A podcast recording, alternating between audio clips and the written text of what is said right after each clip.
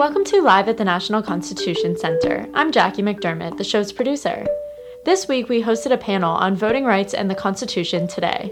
The panelists discussed Georgia's new voting law, the election reform law recently passed by the House and currently being debated in the Senate, and more. Here's Jeff to get the conversation started. Welcome to the National Constitution Center and to today's convening of America's Town Hall. I am Jeffrey Rosen, the president and CEO of this wonderful institution. Uh, and let us uh, inspire ourselves for the learning ahead by reciting together the National Constitution Center's mission statement. The National Constitution Center is the only institution in America chartered by Congress to increase awareness and understanding of the Constitution among the American people on a nonpartisan basis. We will take questions throughout the show today, so put your questions in the Q&A box. I'll introduce them as I can. And I want to say how uh, excited we are to present today's program with support from the Stavros Niarchos Foundation. The show is presented in partnership with the SNF Agora Institute at Johns Hopkins University and is part of our ongoing series of conversations about how to restore the guardrails of American democracy. I will now uh, briefly introduce our distinguished panelists, and then we will uh, begin. Ted Johnson is Senior Fellow and Director of the Fellows Program at the Brennan Center for Justice. Uh, he is also a retired commander in the U.S. Navy and has served as a military professor at the U.S. Naval War College and has written widely. Uh, Rich Lowry is editor of National Review. He writes for Politico a regular panelist on Meet the Press and other national shows, and the author of The Case for Nationalism How It Made Us Powerful, United, and Free, Lincoln Unbound, How an Ambitious Young Rail Splitter Saved the American Dream, and How We Can Do It Again, and the New York Times bestseller Legacy Paying the Price for the Clinton Years.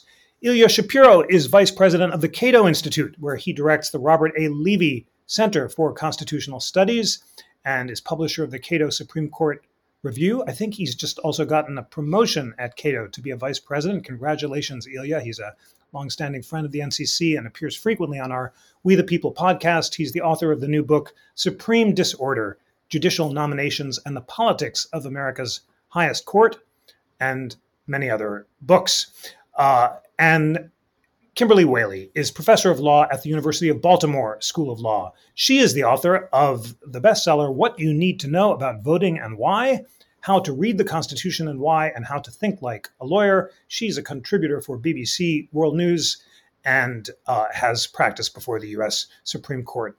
Thank you so much for joining Ted Johnson, Rich Lowry, Ilya Shapiro, and Kim Wehle. Now, friends, I would like our important conversation to be today to be a constitutional conversation rather than a political one. In other words, I'm going to ask each of you about the bills that are pending um, in legislatures across the country. Uh, Republicans uh, describe them as means to uh, ensure voter integrity. Democrats uh, denounce them as forms of voter suppression.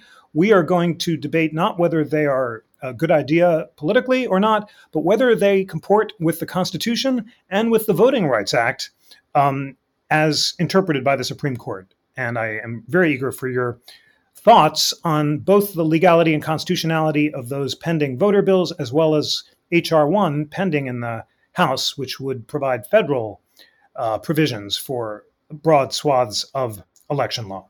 Ilya, I'm going to ask you to start off because you filed briefs in some of these cases. This is a very complicated area of law, and it involves um, educating our friends who are watching about the difference between Section 5 of the Voting Rights Act, that provision that the Supreme Court struck down in 2013 that had said that states that had previously discriminated in voting had to get approval from the federal government before they could change their voting provisions.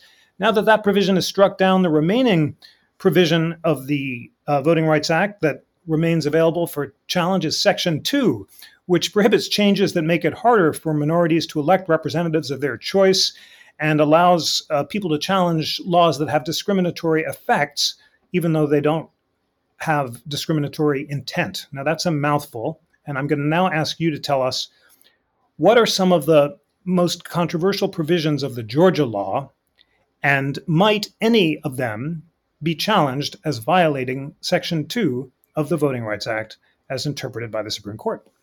Thanks, Jeff, and good to be with you uh, yet again. I have uh, the cover story in the latest uh, Washington Examiner magazine that goes into uh, a, a, lot of uh, this stuff.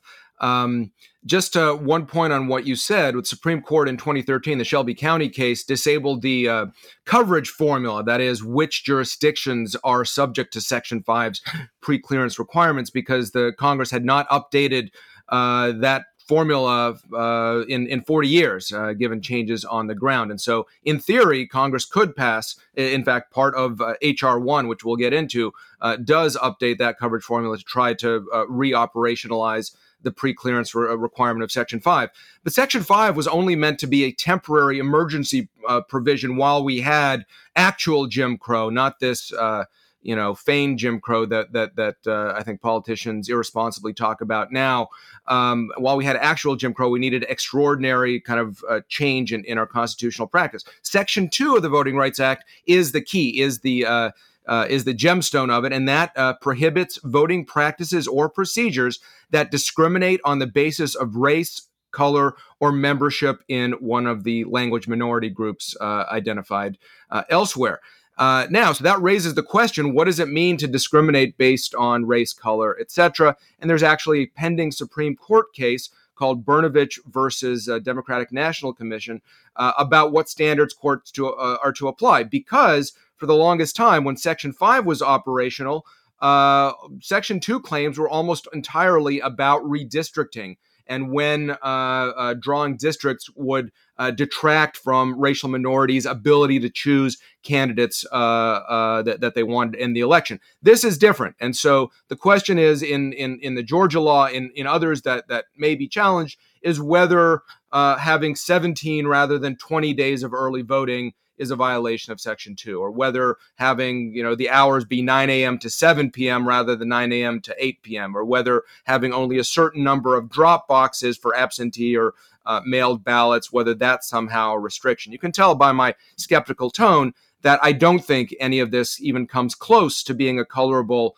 uh, Section 2 claim, whether in Georgia uh, or elsewhere, in terms of these latest laws uh, that are being passed. Because this isn't simply a narrative of voting rights versus voting suppression, uh, or, or, ballot integrity versus uh, voting suppression. I think both of those are overheated, uh, kind of a dispute between elites. Most people find it fairly uh, straightforward to vote. You register, you pick up your ballot, you mark your ballot, you deposit it somewhere, it gets counted. The devil, of course, is in the details, and different states can and do historically uh, do these processes in different ways. That's what the Constitution allows. And so, Georgia, uh, after the uh, kind of tumultuous free for all of the COVID 2020 uh, elections, a lot of states are changing their election laws in, in various ways to deal with, to standardize the temporary expansions. Uh, due to the the large number of mail-ins, to change the to, to, to codify the rules over absentee ballots and and what have you. So I don't know how much the Georgia specifics actually matter. They have 17 days of early voting. You, there's a 67 day window for requesting uh, an absentee and no fault absentee ballot. Uh, you have to write your uh, state ID or driver's license or social security number on the ballot so that they can verify these things. And the uh, the, the drop boxes are where the, the polling locations are. Uh, on its face, that doesn't seem racially discriminatory. Moreover, in places where perhaps you've seen around Metro Atlanta, where there are long lines, uh, uh, the law provides that polling locations that face these long lines have to adapt and add more locations for future uh, elections, uh, things like that. I mean, I don't think there's a platonic ideal. Uh, number of early voting hours or days or anything like this. Delaware, President Biden's own Delaware, hasn't had early voting. That goes to into effect uh, next year. There are six states that have no early voting, and they're all over the place. There's no common thread to them. So, I mean, look, uh, states uh, generally, uh, including Georgia, including Iowa, including blue states, uh, they're, they're dealing with kind of a, a changing um, uh, terrain. And the real issue is we have low confidence in in ballot integrity, in the security of the vote. Um, neither side trusts each other, and so states are trying to, you know, standardize and make clear what the rules of the game on the ground are. Uh, I think the, the Georgia debate uh, ha- has been skewed uh, in many ways, but this is really a policy debate how best to administer elections. Uh, this is not trying to, I don't know, take away souls to the polls on, on Sundays or some of these other things, uh, not provide water to voters, some of these myths that, that, that, have, that have gotten around. So I don't think any of these laws, however, the Supreme Court decides uh, this case, uh, this term, the, the Brnovich case out of Arizona, uh, I don't think the Georgia laws or others that have been kind of caught up in the latest debate are even coming close to being a violation of the Voting Rights Act. Thank you very much for that introduction to this complicated and important question. Ted, as Ilya says, the Brnovich case seems on point here. Uh, that case involves a challenge to two Arizona laws. One bars the counting of provisional ballots cast in the wrong pre- precinct, and the other bars the collection of absentee ballots by anyone other than a family member or caregiver. The court does seem primed to uphold those provisions, but Justice Kagan, during the argument, quizzed the Republican lawyers with a series of hypotheticals that sounded a lot like the Georgia law. Suppose Justice Kagan said a state has had two weeks of early voting, and then the state decides it's going to get rid of Sunday voting.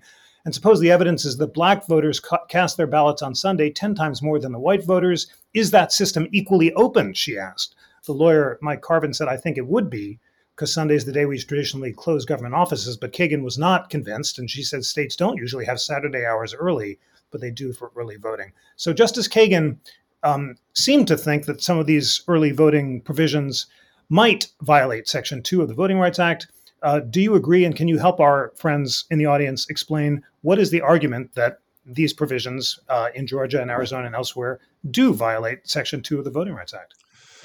Yeah, great question. And again, thanks for for having me here. So a, a couple things here. One is, uh, you know, the elections clause basically says that states get to run the elections the way they see fit, and as long as they sort of adhere to the Constitution and aren't, you know, discriminating against folks um, and, and violating their, their 15th Amendment rights, for example, then um, they can do pretty much what they want to. And this gives us a patchwork of laws that um, where depending on where you live will dictate how you vote, how you register to vote, whether you can vote or not. You know, in Maine and Vermont, prisoners can vote, but in states like uh, you know Virginia, until recently, um, you know, if you had a felony conviction, you were pretty much done unless you got pardoned by the governor. In fact, the governor still has to sign some paperwork.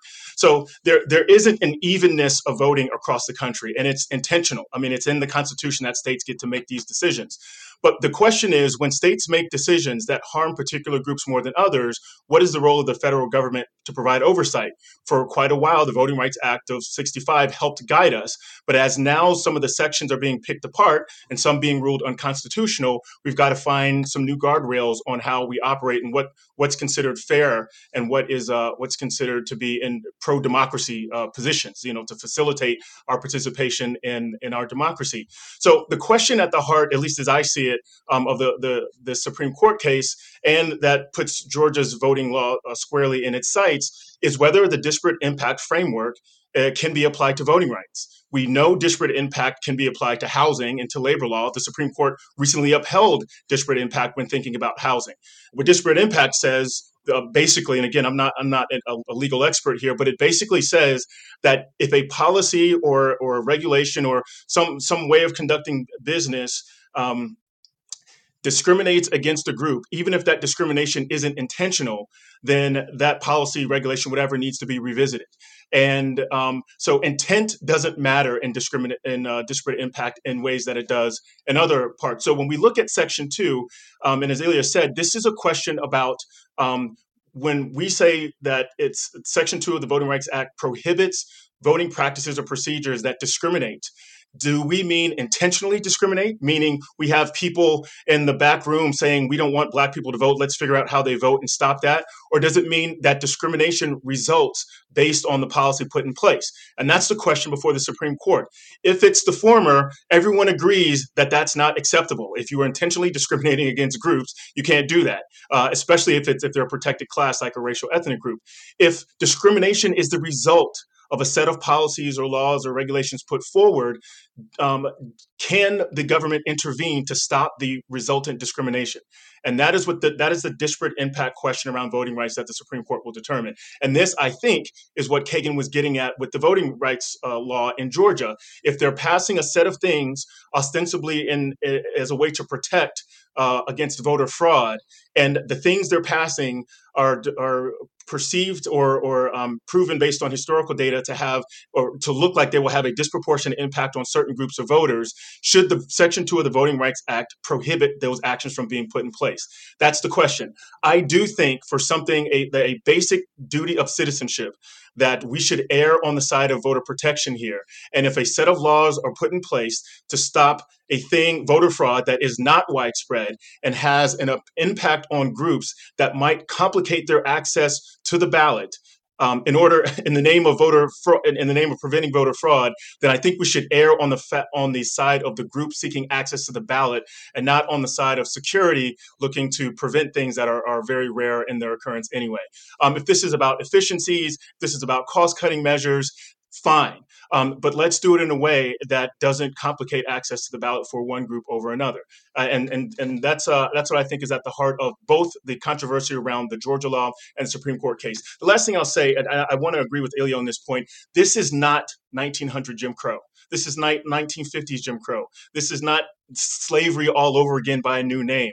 Um, I think when we make those kinds of comparisons, we uh, degrade the suffering and the anti-democratic and liberal impulses of previous generations and, and, and, for the for sort of exaggeration for the sake of effect to make our point today. What we're facing today is a, a a debate about whether or not it should be easier for people to vote and err on the side of democracy, or whether um, we should make it a little bit more difficult and err on the side of security. This is not about uh, making people take um, literacy tests and, grand, and pass grandfather clauses before we uh, before we allow them to vote. So I do think it, it's not helpful to make those comparisons.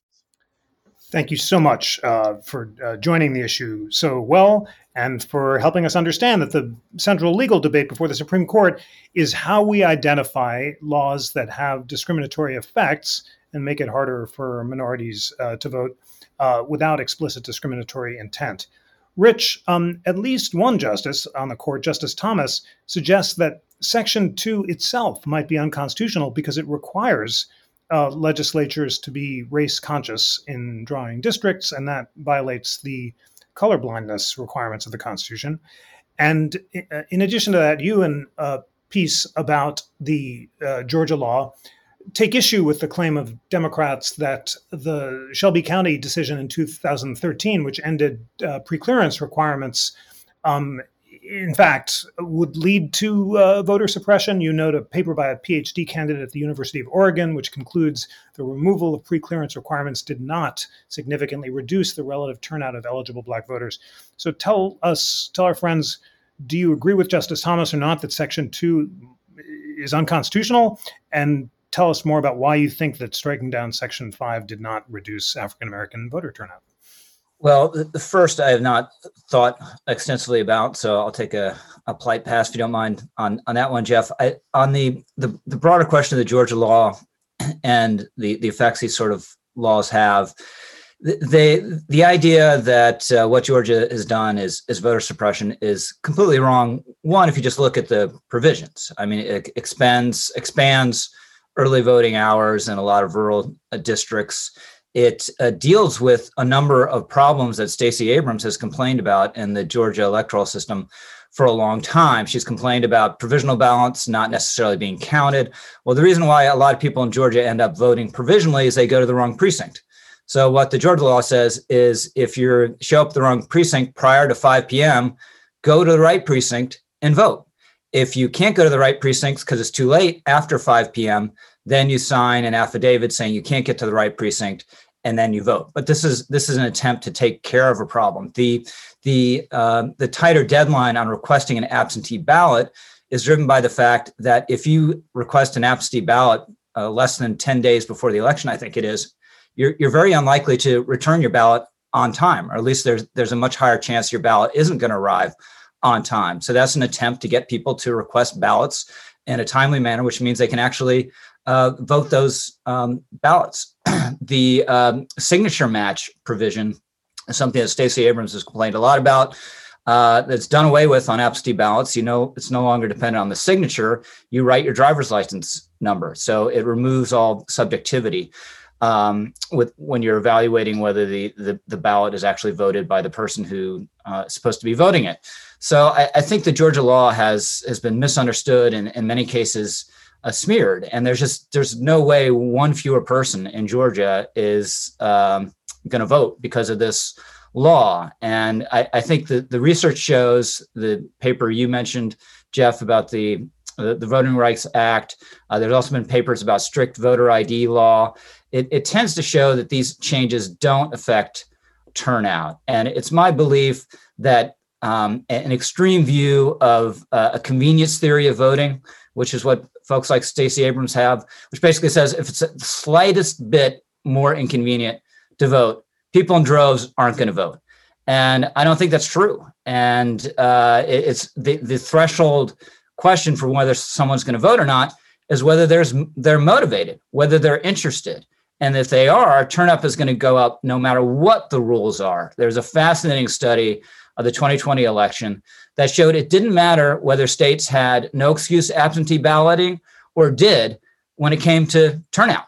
Turnout went up everywhere because everyone was interested in this last presidential election. And the authors of the study, Jeff, and I'll just conclude with this, they used Texas as a, as a really interesting test case here because in Texas, there's no excuse to absentee voting for people 65 and older. So if you adhere to the convenience theory of voting, there should have been an enormous drop off uh, turnout among 64 year olds, right? Because they're suppressed, they're excluded. They can't vote no excuse absentee, where people one year older uh, than they are can. But in fact, there is no difference in turnout whatsoever between 65 year olds and 64 year olds in Texas because this convenience theory uh, is basically flawed within limits. Obviously, you don't want people standing in line for 10 hours. That's going to discourage people. And it was outrageous that that was happening in the, in the primaries in Georgia and places like Fulton County last year. And again, the Georgia law attempts to um, uh, alleviate that problem. It says if you, ha- I believe the provision is if there's a, a line at the time of the closing of the poll that lasts more than an hour, that locality needs to uh, split up that precinct to make it smaller and or add equipment or new people, uh, new poll workers to to get the, the time of voting down. So there are things in the Georgia law that would have been a mistake. Certainly targeting Sunday voting, that that would have been um, uh, legitimately uh, challenged and perhaps thrown out by the court if it ever got there. But that was abandoned. And th- this law, I think, is entirely defensible on the merits and probably, uh, I, I, believe, on the margins makes the, the voting system in Georgia better. Thank you uh, very much for all that. Uh, Kim, what is your response to Rich Rich's claims, including the, the last one, which he clearly said, uh, far from making the system worse, the law makes it better. And uh, in particular, you've uh, criticized the Supreme Court's 2013 Shelby County uh, decision, saying when the court scrapped Congress's spectacularly successful legislative fix to the suppression nonsense, it took the Department of Justice out of the business of preclearance. Uh, so tell us why you, you, disagree, presumably, with his analysis of the effects of striking down Section 5. And then tell us about the balancing test that you've noted called the Anderson Burdick test, which gives courts discretion to determine when a law restricting voting is too burdensome. You've written that because of the test's inherent subjectivity, bogus state claims of voter fraud and enhanced electoral activity, uh, divorced from actual empirical data, operate to justify in judges' minds laws that conflate ballot access for no good reason. So, in other words, uh, do you believe that if Section 2 and Section 5 are not available to the courts, this balancing test might end up striking down aspects of the Georgia law or not? Yeah, well, thanks for that, Jeff. Um, and as a, I know you're a former law professor as well. i am going to start with first principles because I can't help myself. Um, and so, I, for those who this is repetitive, forgive me. Uh, but the Constitution, the original Constitution, doesn't say anything about an affirmative right to vote. Um, and that's really important when it comes to how the Supreme Court makes decisions about what to do about any any ballot access measure and we don't need to name it anything but essentially uh, in most cases involving the Constitution, the Supreme Court will balance things and say we've got this interest on one end and hand and this interest on the other. When it comes to police reform, we have the need for security in our streets against individual rights to be free from police brutality. How do we strike that balance? For row voting rights, because there's no affirmative right to vote in the Constitution, there's this balancing test that essentially doesn't, in my mind, hold up the right to vote as as high as it might be in terms of how much it needs to be weighted because it's not affirmatively in the Constitution. Framers couldn't decide on it, left it to the states, as was mentioned earlier by Ted. So, what does the, the Constitution say affirmatively? The times, places, and manner of holding elections for senators and representatives shall be prescribed in each state by the legislature. So, the legislature uh, of the states determines access to the ballot, but the Congress may at any time by law make or alter such regulations. So Congress does have power to make national voting rules for federal elections, and that trickles down to states. That's why we have motor voter registration. You can go to a federal, you can uh, you know get get your driver's license and vote and and uh, register to vote. That's a federal law. So that's what we're talking about. You mentioned HR one, massive package out of the Supreme uh, out of Congress right now that's pending past the House. We also have HR four, the John Lewis Voting Rights Act, which is designed to fix the Shelby County County situation. So let me back up a minute from there. So unlike other Western democracies, we're an opt in system. We have to prove our eligibility to vote. And as Rich said, said, indicated, we have to show up to the polls and show a desire that we want to vote. Only about 50% in off presidential years of Americans vote. Uh, I think it was 66% in the last presidential election. So about 40% of us just don't go to the polls. And I think a big piece of that is education. Um, so, so, but historically, it was only white, rich men who could actually vote. And so when we have amendments to the Constitution, we've enlarged that tent. The 15th Amendment allowed African American males to vote, said you can't discriminate on the basis of, of race. Um, a lot of states got cute around that anyway. You mentioned poll taxes, someone did mention counting the bubbles in a bar of soap, reciting the Declaration of Independence, these arbitrary barriers to voting. In 1965, Congress came in and said, We're not going to let you and run around the 15th Amendment anymore we're going to pass the Voting Rights Act. Two key provisions. Section 5, which basically said states that have a history of doing these maneuvers have to get what's called pre-clearance. They've got to get it cleared by the Justice Department before we're going to allow you to say impose a new restriction on ID, for example.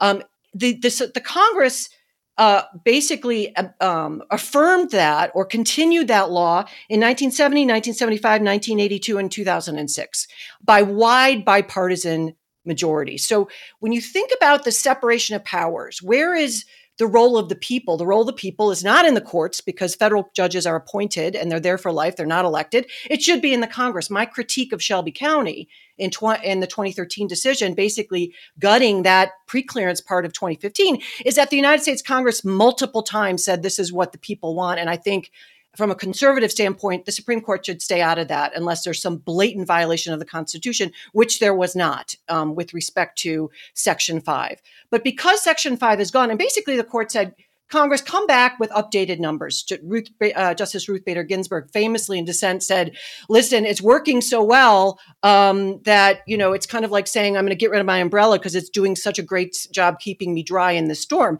And to Rich's point, I just want to quote from the uh, Campaign Legal uh, Center, another nonpartisan um, voting and election law uh, source. It says in 1965, only five African Americans in the U.S. House and Senate combined. Today, there are 48 across all state and local offices 1965 fewer than 1000 african americans in office now over 10000 uh, black registration rates in former confederate states went from 30 percentage points below white rates in 1960 to equal or greater by 2010 so statistically even the conservatives on the court said section 5 worked really well. Now we have section 2 section 2 is not not uh, the DOJ coming in and saying you've got to clear it by us, but regular people coming in and suing for discrimination, as was indicated.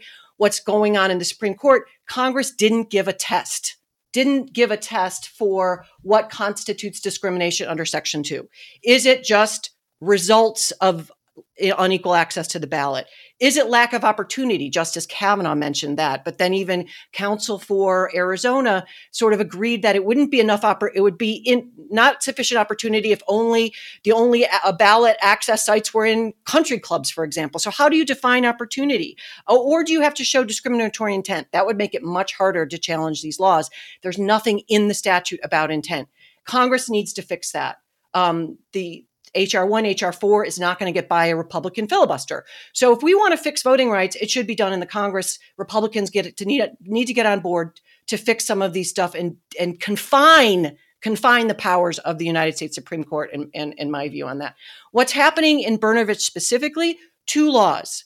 One is, as you mentioned, what people pejoratively call ballot harvesting, but it's essentially allowing a third party to collect ballots. This is particularly important on Indian reservations, Native American reservations, where they just don't have access to the postal service in the same way other people do. Um, a lot of poverty, they don't have cars, they don't have transportation. It just makes it much harder. That provision did not get by Section 5 preclearance. Just to be clear, it didn't get past the Justice Department under Section 5.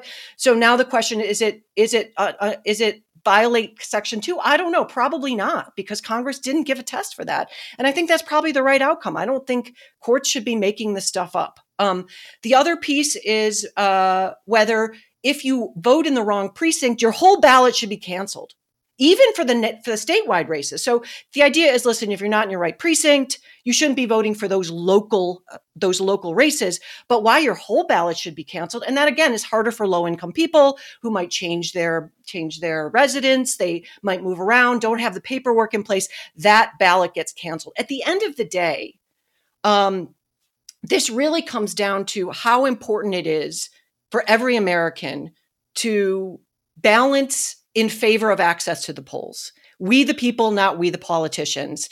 And this notion of fraud, it's just there's it's empirically not there. Also, you know, in response to Justice Amy Coney Barrett's question of the Arizona Republican Party uh, uh, lawyer as to why we need this, he said, "quote Politics, Mr. Carvin, is a zero zero sum game. It's the difference between winning an election fifty to forty nine and losing. So it's not. We're not even having a debate about fraud. And I know um, Ilya mentioned the problem is low confidence in ballot integrity and security of the vote. No, that's not the problem. The problem are the lies around that myth. That is not empirically empirically a problem. Um, and I, I know that you asked Jeff that this be an, a nonpartisan discussion. In my view, access to the ballot and, and uh, you know, absent serious fraud or serious problems with electoral integrity, yes, fix that. We all should be circling around making it easier or for people on an equal level to access the ballot. And I, I think that's something that is not a partisan point of view, a blue versus red. If the Constitution is the bridge over a rushing river and that goes down and politicians start picking their voters, blue and red Americans, conservatives, uh, Democrats, Republicans, liberals all lose. That's my point of view on that. Thank you very much, Kim, and thanks to all four of you for very thoughtful uh, elucidation of these extremely complicated uh, legal issues involving Section 5 and Section 2 of the Voting Rights Act, as well as a uh, good faith disagreement about the uh, substantive effects of uh, the Georgia law. Okay, now we're going to turn in the next round to another equally complicated and equally important big question, which is H.R. 1, the federal voting rights bill pending uh, in Congress uh, pa- pass the House, unlikely in practice to pass the Senate uh, without a, a, filibuster change. Um, but I'm going to begin, Ilya, by asking you uh, what provisions, if any, you think violate the Constitution. Uh, there have been several constitutional clauses evoked to support H.R. 1. Uh, one of them, Kim mentioned, the election clause, uh, which says, as she quoted, that the times, places, and manners of holding elections for senators and representatives shall be prescribed in each state by the legislature thereof, but the Congress may at any time, by law, make or alter such regulations except as to the place of choosing senators. There's a lot in H.R. 1, ranging from uh, laws requiring states to set up e- independent redistricting commissions, to the uh, federal uh, allowance of mail in ballots, to some campaign finance uh, reform, to enfranchising felons.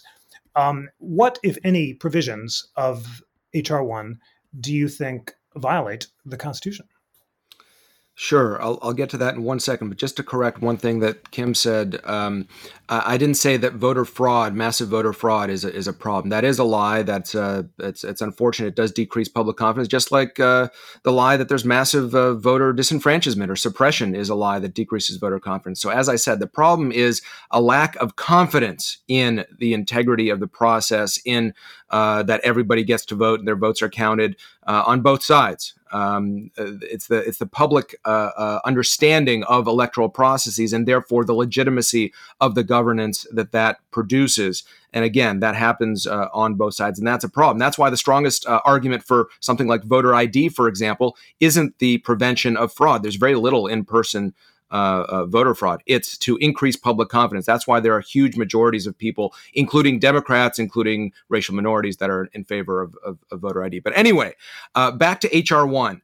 Um, uh, the it's it's a federal takeover of election law. Uh, uh, others uh, on this panel have discussed how our constitution sets up a system where the states uh, just like they're responsible for family law and tort law and contract law, are responsible for election law and election administration. There are limits on that. They can't uh, discriminate based on race or gender or those under uh, uh over 18, the, the, those sorts of constitutional protections, statutory protections.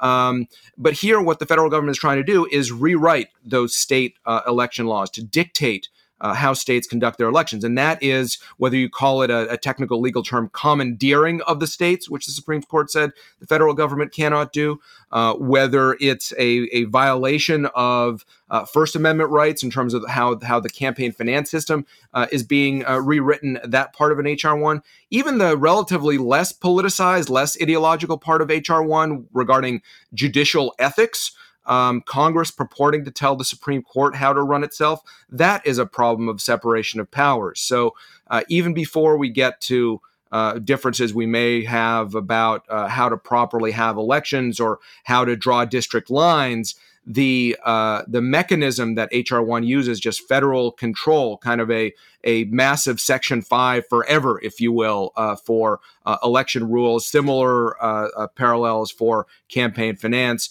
Uh, that sort of thing subverts the, the, the normal operation of our constitutional order with respect to election administration. Thank you for that. Ted Ilya just made a strong claim. He called HR one a federal takeover of election law.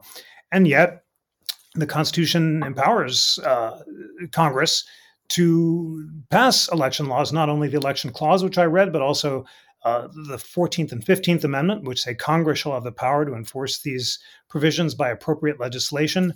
Congress has exercised that power when it banned the use of literacy tests in the Voting Rights Act. And of course, the Voting Rights Act of 65 itself was a dramatic federal intervention into elections, which states upheld. So, do you agree with Ilya that uh, parts of the HR one are unconstitutional, and, and maybe you can make a, a defense of uh, HR one on constitutional grounds? Yeah, so here's here's what I think, and and it sort of follows from my previous comment. Um, we we have because of the way elections are administered, we have a number of different rules and regulations depending on where you live, on whether how you participate and whether you can participate, et cetera. And so when you have for this basic fundamental right of citizenship, um, or maybe it, rights guaranteed by state constitutions, but not affirmatively affirmatively um, uh, guaranteed by the Constitution, as Kim mentioned. Um, that that is not good for democracy. For people, depending on what their latitude and longitude is, they have a different set of of rules on how they can participate in democracy. And so, while states should retain that authority largely, I think it is okay for Congress to create a baseline for participation in our democracy. And the argument for HR 1 is that that's what it's trying to do. Uh, and so you can disagree with the tactics for trying to baseline participation, uh, for trying to um, baseline ease of access. Uh, that's fine. But the principle that um, that participating in our democracy should be something the federal government makes easier for everyone, no matter what state or town or city they live in. I think is the right principle. The other part of this is that um, while the Constitution is very clear uh, that racial discrimination is unconstitutional, at, least in our present reading of it, it didn't used to, you know, the interpretation wasn't always that that clear as it is us today. Uh, partisan uh, discrimination or partisan gerrymandering or setting rules that bake in partisan advantages is something the Supreme Court, as of just two years ago, said, you know what, that's not a matter for the courts to figure out. If the people don't like what their partisan behaving state assemblies are doing, all they have to do is vote those people out of office. And of course, the problem is if you have state assemblies that are losing the popular vote and holding on to the majorities in state assemblies, the people have to work extra hard to tell the state that they don't like what the what the government what the government is doing. People should not have to bear that burden. People should be able to participate and the state be responsive. I mean, it, it is in our declaration, right, that that uh, government derives its power from the consent of the governed, and if government makes that consent extremely difficult to provide, um, that should not be something we stand stand pat for, and we shouldn't be okay with that. So I think what HR one is trying to do, uh, away from the technocratic details of, of each of the provisions, is create a baseline of participation that allows people, Americans, no matter where they are in the nation, to have some level of confidence that their participation will be no more difficult or no easier than their fellow compatriots the next state over. Uh, and so, for, for those reasons, I think it is absolutely in line with the principles the nation was founded on, and absolutely in line with the principles of a pro democratic society. And whether or not some of those proposed um, measures that are in in the uh, in the bill may fall short of that or or exceed it is is a debate I wish Congress would have. Instead, we are having a very partisan debate in, in, in the House or had one, and we'll probably have, um, to whatever extent a real debate happens in the Senate, it will be partisan, uh, which is to say that the very problem undermining a lot of our um, conversations about democracy may prevent our ability to facilitate participation in it. Uh, Rich, do you agree with Ted's uh, strong statement that uh, it's a basic principle of democracy that, that Congress should have the power to make it easier to vote? And then tell us what you think about the constitutional arguments about H.R. 1. Uh, C. Boyden Gray in Newsweek said that Congress has only a secondary concurrent power over congressional elections and an even smaller role in presidential elections and no specific role in state elections. So, what, what provisions, if any, of H.R. 1 do you think are unconstitutional? And then I'll just throw in the question if Congress were to pass the John Lewis Act, which would restore ability to uh, require pre-clearance uh, for voting changes in states that discriminated on the past. As a policy matter, do, uh, do you think that that would be a, a, good or bad idea? So the constitutional question, I think clearly some of the, the speech and kind of campaign finance regulations would be vulnerable on free speech grounds. I, I think the uh, the the electors clause, which gives the states uh, wide-ranging authority to determine how electors are chosen is going to be a big problem for a, a, lot of this law. And I just think it's a bad idea. It's clearly it, it's going to uh, federalize uh, elections to an extent unprecedented in our history. Take away the the power of states to draw congressional districts you know, that they've had for 200 years. So this is this is a, a radical measure, and you know I'd be willing to consider it if if it were clear what problem it was addressing. Uh, but there's not a problem. We don't have a vote suppression problem uh, in America.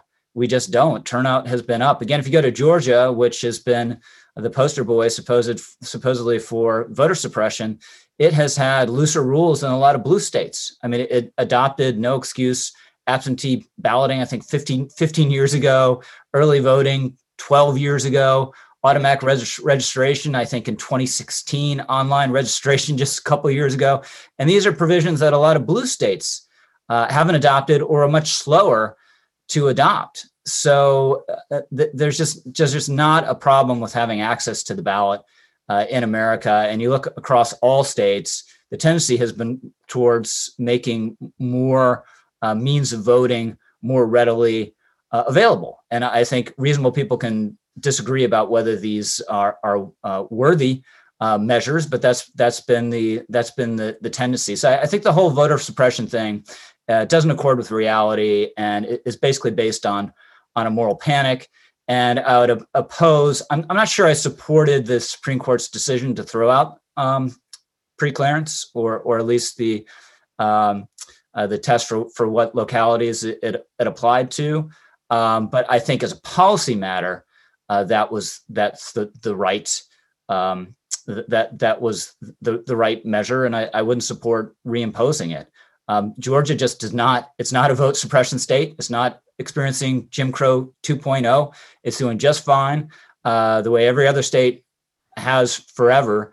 Um, in, in, uh, um, uh, well, not, I shouldn't say forever, because obviously there's a huge problem when there was actually was a voter dis- disenfranchisement, but that's just not happening today. It's just not. And if, if it were, I would oppose those measures. But, you know, Jim Crow, you, you had um, you know, 90% of African Americans disenfranchised in, in certain states. Every single measure was pretextual, obviously, to stop African Americans from from voting, and just uh, uh, uh, tweaking your voting system to make it more secure and deal with problems that people have long complained about. It's just nothing like that, and it's it's a lie to say so. Uh, at least if you know what you're talking about, it's a lie. A lot, I think a lot of people are misinformed. So HR one is is uh, addressing what is clearly a non-problem. Kim, so Rich just said HR one is addressing a non-problem that there's no serious voter suppression problem and therefore no need to address it uh, federally. Uh, and what's your response? And at this point in the debate, we've we've learned that the Supreme Court has said that Congress's attempts to address uh, voter discrimination through Section Five were unconstitutional. It may be unsympathetic to efforts to challenge these laws under Section 2. So Congress comes in and says, well, the only way we can get at voter suppression is through this uh, HR1 provision. Uh, but that, even if it passed, which it won't, might be challenged, parts of it is unconstitutional. So um, is Congress left without a remedy for voter suppression? And, and do you agree with uh, Rich that that's okay because voter suppression is not a problem? Well, one thing that's coming out of this conversation, which actually I think is heartening, is that there's more uh, consensus than disagreement about a few things, and that is, I would think, I would assume everyone on the call agrees that even if it's not expressed in the original Constitution, the Supreme Court has long held that the right to vote is implicit as preservative of all other rights. The idea being, if you can't pick your pick your bosses or pick your elected officials it's no longer a representative democracy. Somebody else is deciding government. So so we all hold up some measure of access to the ballot as really fundamental and central to american democracy. Now the debate between the role of the states versus the role of Congress, I think the devil is definitely in the details. But just so people are clear on the call, I mean, the listeners, many, many federal laws have been passed. Uh, the Civil Rights Act in four different provisions of its uh, iterations, voting rights uh, legislation, the Voting Rights Act of 1965, voting accessibility for the elderly and handicapped, 1984, Uniformed and Overseas a- Citizens Absentee Voting Act, 1986, National Voter Registration Act, 19 1993, Help of America Vote Act 2002, Military and Overseas Voting Empowerment Act of 2009. These are under Republican and Democratic uh, presidents. And a lot of these are about making it easier to vote, right? So that grandma doesn't have to go out in a pandemic and, you know, get an Uber or whatever, or get somebody to help her. Um, you know, other countries where it's an opt out system like, like Australia, it's in the 90 percentile. People vote and it's a party. It's on a Saturday. It's a it's a rite of of sort of uh, a moment of celebration of democracy. That is my vision for this. I would love to see that happen. HR one includes things like vote by mail. Highly, highly popular. Five states did it almost exclusively prior to the pandemic. The voter participation rates are higher, including for Republicans. It's good for regular people. It makes life easier. A paper trail, mandatory paper trail, HR1, so that we wouldn't be relying on machines. And guess what? The machines are usually in the hands of third party vendors who are out to make money. They're not even regulated by government. So government is hijacked by private entities. Those are, you know, some of those machines are old. The equipment can't be updated. So HR1 would say, you know what, you need a paper trail. So we can we can make sure that elections have integrity. Issues like gerrymandering, um, I, I, have views on that. I don't think we have time to talk about that. I think it should be fixed because uh, it should be voters picking their politicians, not politicians picking their voters. There are provisions on cybersecurity. We should all like that. Um, keeping foreigners out of our elections. We should all like that. Um, uh, having presidents and vice presidents turn over their information about their financial interests, their tax returns, enforcing ethics rules against government officials, transparency in advertising. Um, I mean, there's dark money out of politics. there seems to me there's a lot that both sides could coalesce around if we shifted the debate and not had it be around lies about voter suppression and lies about the big lie, which is that uh, Joe Biden's an illegitimate president. I would love, and I, I, I encourage everyone to get out in public and just like Ilya just did, um, and and say no. The, the the election in 2016 or 2020 was according to empirically the one of the safest if not the safest election in the history of america and we should all feel really good about the millions and millions and millions of regular people who not only voted but volunteered at the polls worked the polls managed these elections. They are my heroes. They are not partisan. They're not red. They're not blue. They're not politicians. And that's what we should galvanize and and circle around. And i think again that's that that's not a partisan thing. We can be consistent in the messaging across the board that there really is not a problem problem with ballot security in america. That is not real but let's tweak the the pieces that maybe there are problems to make it easier for everybody to participate in our democracy. And to me i don't see that as political. Thank you very much, Kim, for finding some areas of common ground among all four of you in this really rich discussion of a very tough uh, area and I'm grateful to the spirit of uh, all of your comments. So, for this last round, I'm going to ask each of you to propose um, a guardrail for democracy that you think could resurrect Madisonian deliberation and democratic values. The Constitution Center has an initiative to identify these guardrails, many of which have been undermined by social media, by polarization, and other forces. And just in a few sentences, because we only have uh, seven minutes left and we always end on time, um, I'm going to ask each of you, uh, please identify um, one guardrail that you think would help uh, improve the uh, workings of American democracy. Uh, first to you, Ilya.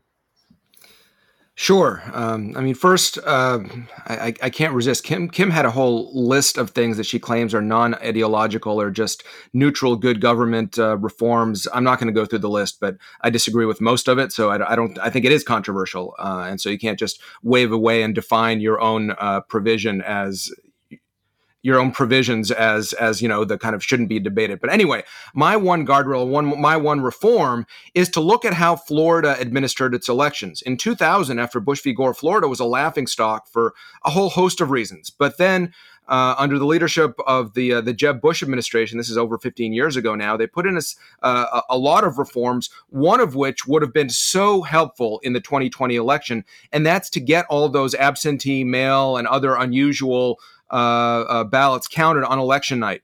Florida, a swing state, a huge state uh, with two time zones and you know just millions of people uh, managed to get its result in and certified before everyone went to bed. I mean, it was great. Every state should have that, and no state should have the its own state supreme court rewriting the rules within a week before the election and all of those kinds of shenanigans. That sort of behavior and that kind of lack of clarity and direction whether in a covid year or otherwise it is what uh, led to a lot of the distrust over the results that we were getting uh, it coming in dribs and drabs over days uh, after the election. So count the votes on election night. Make sure the early ones coming in get counted when they come in. Count the votes on election night. Thank you very much for that uh, Ted, what reform would you propose as uh, a guardrail for American democracy? Yeah, no, this is a hard question um, because there is no silver, silver bullet. Um, I think that the easiest thing to do is automatic voter registration.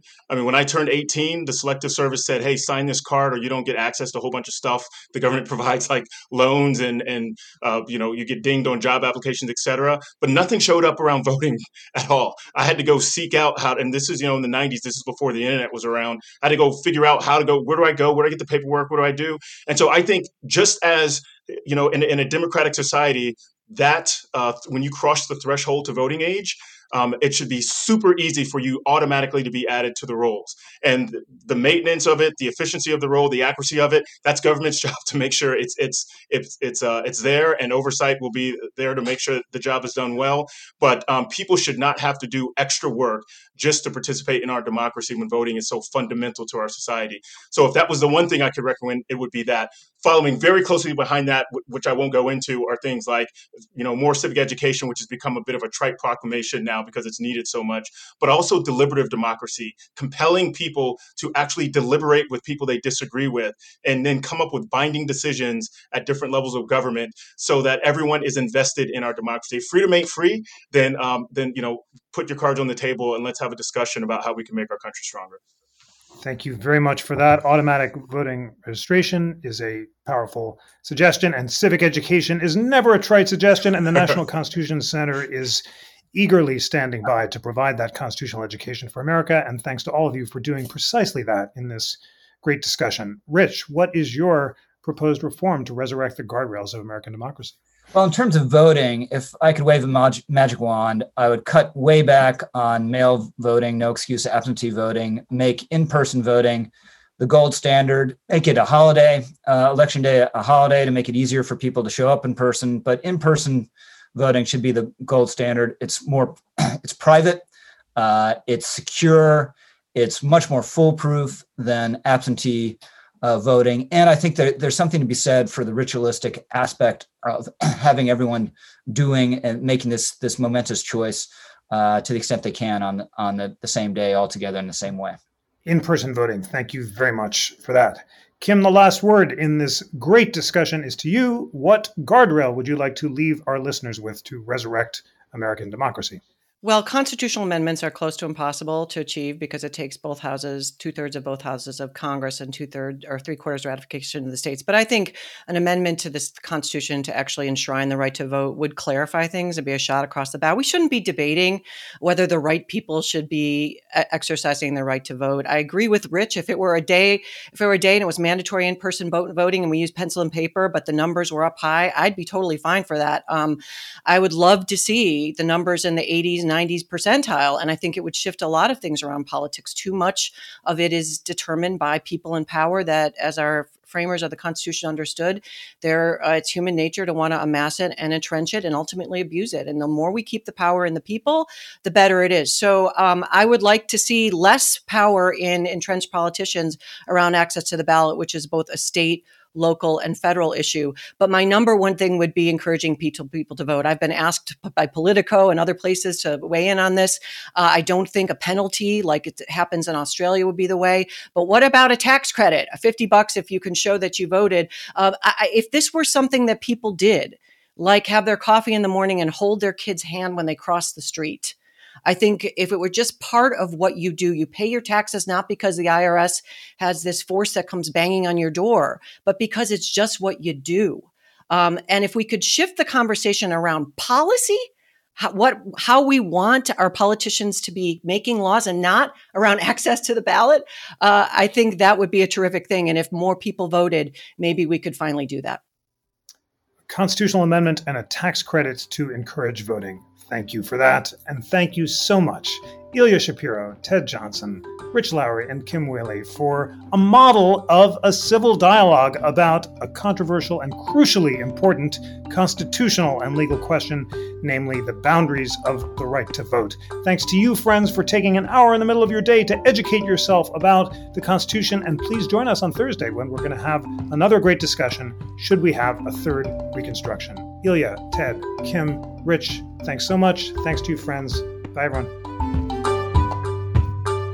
This program was presented in partnership with the SNF Agora Institute at Johns Hopkins University and made possible with support from the Stavros Niarchos Foundation. This episode was produced by me, Jackie McDermott, along with Tanaya Tauber, Lana Ulrich, and John Guerra. It was engineered by Dave Stotts. Please rate, review, and subscribe to the show on Apple Podcasts or follow us on Spotify, and join us back here next week. On behalf of the National Constitution Center, I'm Jackie McDermott.